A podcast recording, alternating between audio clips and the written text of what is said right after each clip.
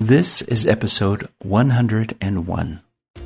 We welcome you to the ADHD Smarter Parenting Podcast. Here to heal and elevate lives is your parenting coach, Siope Kinikini Hello, my friends. How are you? I hope you're doing well. I am super excited today because we are going to be talking about something that a lot of you have questions about. In fact, last week I was in a coaching session with Jessica.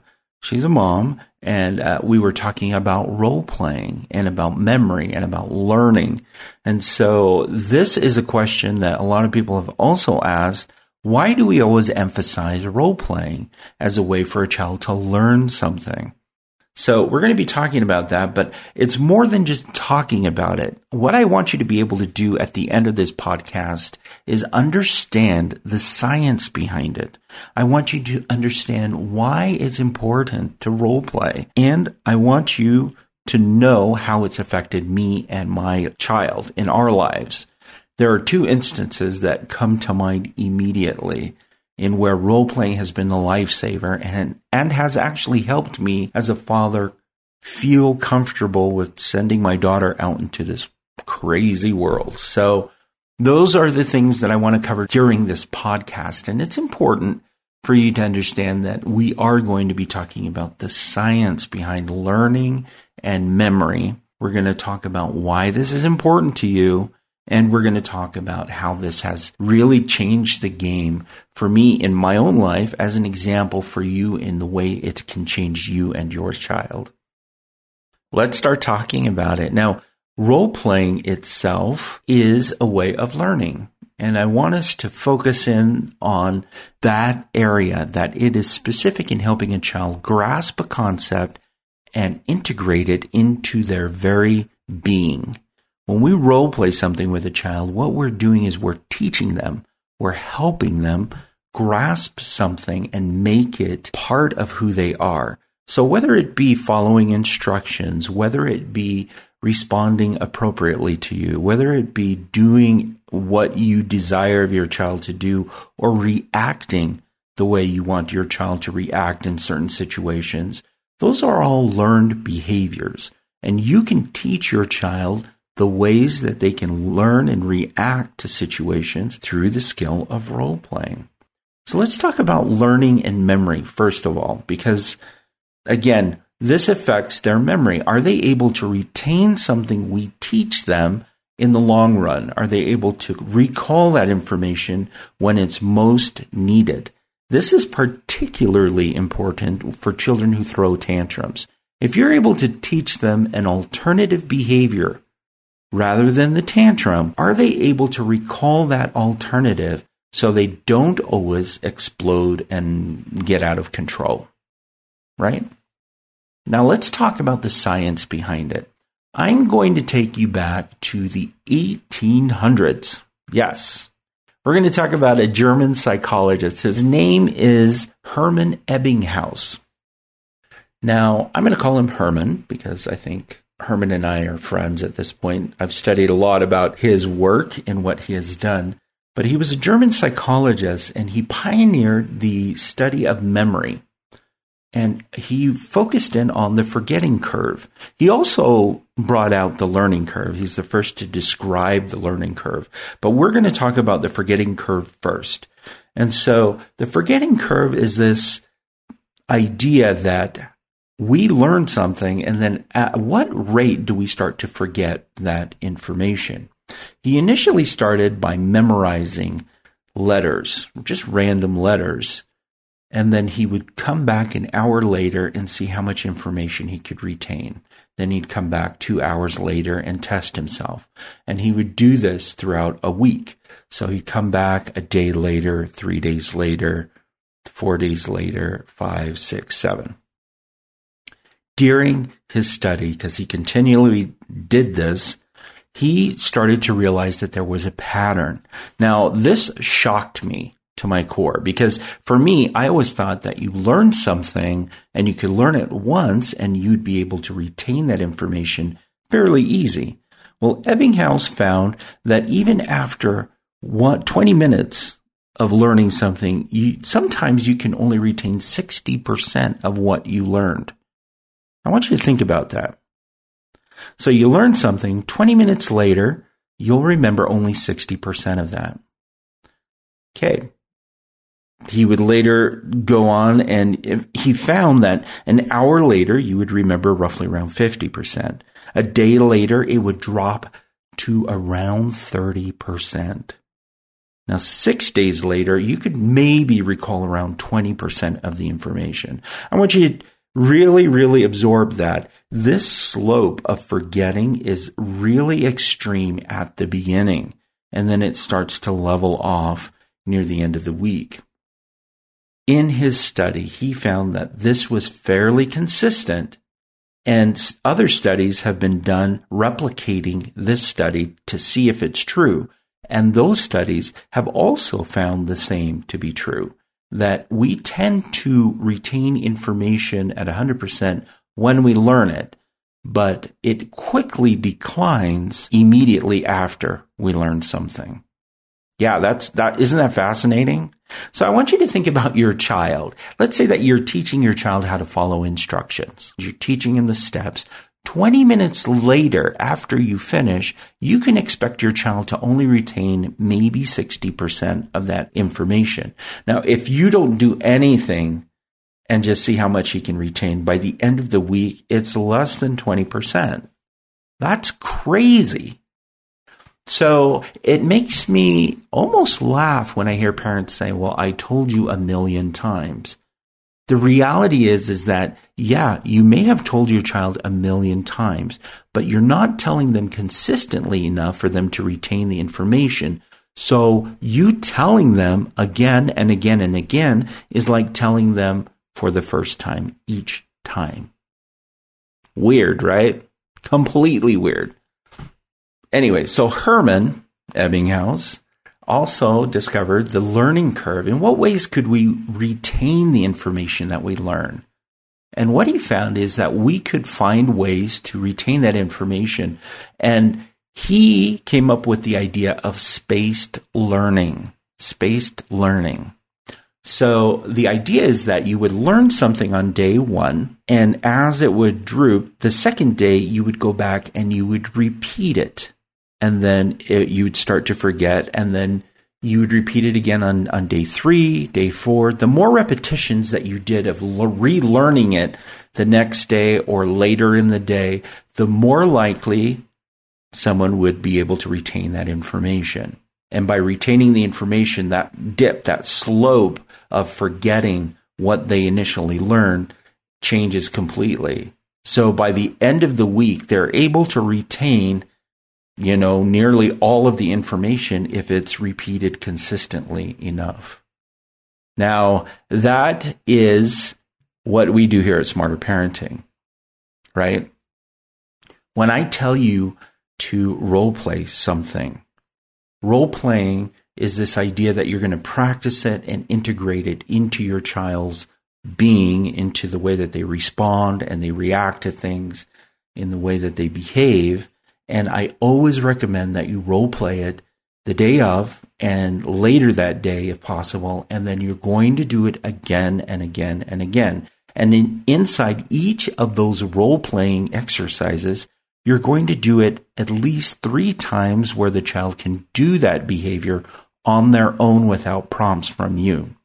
Can you see how that helps a child retain all that information it really does help your child retain the information. So in the long run, when something pops up and they need to behave a certain way or you expect them to behave a certain way, they can recall it more easily than if you tell them once and then you leave it alone and then you tell them again six days later and they completely forgot. And then you're saying again, I keep telling you this is the millionth time I've told you to do this, right? Save yourself some aggravation by using spaced learning, which is you're going to repeat the information over and over and over again until it becomes integrated into your child's even physical being. They just know that this is a response that they need to have. So fascinating, fascinating. That's the science behind it, right? Ebbinghaus established that in the 1850s and it's been used over and over. And in role playing, the way we're learning is more than just using words. We are actually acting things out. We're having you take on the role of your child and showing your child how to behave so your child can see it and then having your child practice it. So the learning is multidimensional. One thing I do want to say with Ebbinghaus is that he also recognized that there were certain things that we learn sometimes that that stick in our brain. And they could be from traumatic events. They could be things that are highly different than the norm. Those tend to be learning experiences that we never forget. So there are things out there that you know we will always remember and it's a one-time event. He understands that and he does go into that.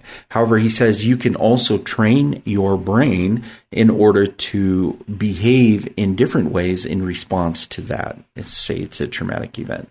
So you can actually work around it, which is the whole idea behind therapy. Therapy helps you work around some of those traumatic events, even though those are strong and very defined memories, right? And learned things that a, a child has gone through or an adult has gone through in role playing, the idea is that we are learning to help your child retain the information in the long term and help them in the end so they can just behave the way that they need to behave. They can do what they need to do in any circumstance that may come up and happen in their life.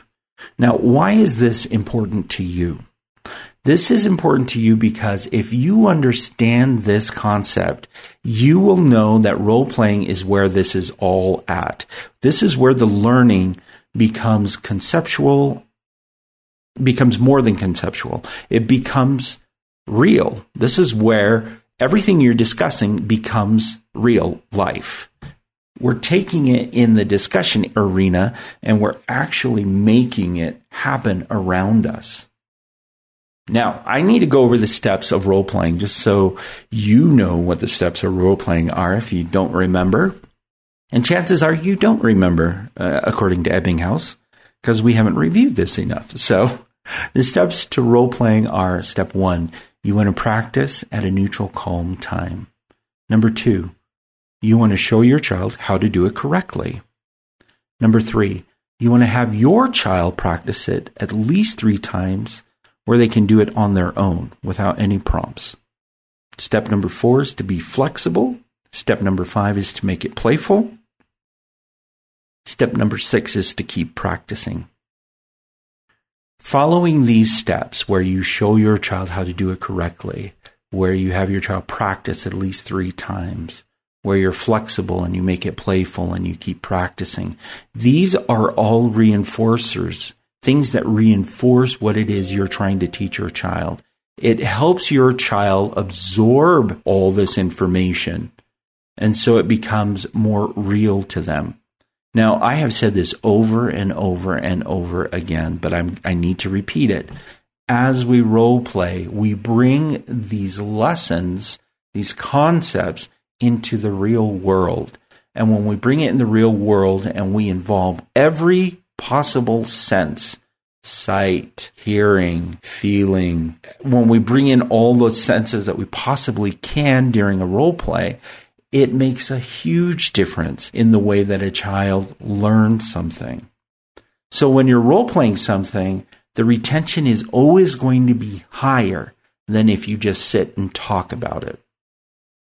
Now, I had mentioned that I talked to Jessica earlier in this podcast. Jessica had some concerns because she she didn't really like the idea of role playing. She felt it was weird and felt kind of hokey about doing it. In talking to Jessica, and Jessica, I know you're listening, the idea behind role playing is really to help your child absorb the information, and your feelings about it may vary. But if you want your child to retain what you're trying to teach them, role playing is the best way to have them retain that information. It is the absolute best way for them to understand and to do that behavior. So it's important for you to role play. It is absolutely essential for you to role play something if you want the information to stick. Now, if you just want to lecture every week about things you told your child to do, you can do that. That's absolutely fine. You can repeat yourself. You can be on auto play. You can be a record player. You can just repeat, repeat, repeat, repeat. But after a while, that does get tiresome for a lot of parents and they don't want to do that and they want to move on to other things and they want to be sure that their child gets the information so they can move on, grow and become more independent. So if you want your child to progress, to have a growth mindset, to be able to move forward in their lives and function well, you have to role play. You have to role play. And this is about your child. This is about helping your child integrate these things into their lives, whether it's following instructions, whether it's preparing them for something that may come up, which is an example I'm going to share with you with my own child and why role playing is so important. So we've talked about the science behind it. We talked about Herman Ebbinghaus. We talked about why it's important because really this is the best way and it's the fastest way for your child to learn a behavior. And remember, we want to stagger the learning. So we don't want to just role play the one time. The more you role play, the more it's going to stick. It's like adding adhesive to the things that you're teaching. The more you role play, the more adhesive you stick it on your child. And there you go. Your child's, it's going to be there. It'll be there. So you want to be able to practice it day in, day out until it becomes really an integral part of who they are and how they respond. Now, let me share with you how this has been effective for me as a father with my own child.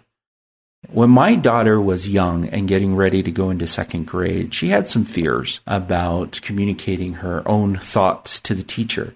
And she would raise her hand if she needed to, but she, she didn't like to. She was very shy at the time. She wasn't shy with her peers, but with her teacher, for some reason, she was very shy. And if she needed to use the restroom, for example, or she needed a drink, she wouldn't raise her hand and ask. And so we talked to her about that because we're like, hey, well, if you need something, you need to be able to advocate for yourself. Now, I didn't use the word advocate because she was in the second grade, but the whole concept was this idea of this is what you need to do. And since we're not going to be there, the best way for you to learn what to do is we're going to role play it with you. So we role played it. We absolutely role played it in our home. And we had her sit at a desk and we had her pretend that she was in class and I was standing up. I still remember it. I was in the kitchen and she was just at the table. And I said, okay, what you're going to do. And I showed her first. You can raise your hand and say, I have a question or just raise your hand and wait to be called on. And so I showed her how to do it. Then I had her do it. So I was standing at the front of the kitchen and she, she shyly raised her hand and I was like, okay, okay, that's good. But what I wanted her to do, what I felt she needed to do, is raise her hand quickly, not to be shy about it, but to just, you know, be able to advocate for herself. Raise it up. If she had a question, just raise it up. So we practiced it again. And this time I showed her, okay, what you're you going to do? is Just raise your hand. Well, this started the questions. So my daughter then asked, well, what if she doesn't answer me? Or what if she just doesn't see my hand or what if she doesn't? And i'm like okay well let's practice it. So we role played this scenario multiple times. We role played it the night before school. We role played it the morning before she went to school. We role played it when she came back. She didn't do it the first day which is fine uh, but we continually practiced it until she felt comfortable raising her hand. And we practiced it in different parts of our home, so she was used to it. And in fact, I went to the school and I saw where she sat, and I'm like, okay, I want you to imagine that that's where you're sitting, is in your desk. Raise your hand. So she would practice that in her mind. And so it was this consistent thing that we practiced. Now remember, she's in second grade. So I'm not exactly sure what the things were in her mind as far as worries. However, they were real to her. And because they were real to her, they were real to me. And so we just worked through how she should react and how she should behave if she needed to use the bathroom to raise her hand and ask to go to the restroom. So time goes on. Time goes on. And because we continually practice, she felt more and more confident. I could tell throughout the course of the week just how much confidence she was able to gain from that because she knew exactly what to do and she knew how to respond, say if the teacher didn't see originally. So we came up with a plan that she would wave her hand up in the air if the teacher didn't see in order for the teacher to call on her. So we addressed all her concerns through the role play practiced it. Well, the next week came and she came home and she was super happy and she's like, "Hey, guess what? I did it. I raised my hand and I asked to go to the restroom and the teacher said I could and that was great." And she was she was happy, she was comfortable, she felt more at peace. She felt like she could be heard by her teacher, which was important to me. And for me as a father, that she could advocate for herself. That if she's in a situation where I'm not there, she at least has the tools to advocate for herself in the second grade. So fast forward, fast forward now, now that she's older, she actually started dating, which is, you know, most fathers are not too happy about that. And I'm one of those fathers initially. But what we did was we role played situations where she would be at a party and what she needed to do and how she needed to behave. And I have gone through pretty much every scenario I could possibly think of with my daughter through a role play for her safety because I want her to be safe and I want her to have the experience she, needs, but I can't be there 100% of the time. So that's where the role play came in. There was one role play in particular that sparked a lot of conversation, and that is if you're at a party, how do I engage and interact with people I, I may not know? And I said, well, there are certain there are certain rules, and here are the rules. If a guy offers you a drink, or um, you know, drink of water or soda, because she's underage, obviously, I would highly recommend that you say no unless you can open the can yourself or you bring your own drink. So we had a conversation and we talked about that and about safety and then role played how she would react and how she would respond, how she would respond to somebody who kept pestering her and bothering her, giving her options during a role play. I mean, can you see how ingrained role playing is in the way that we interact with our child in order to prepare her for the things that are to come?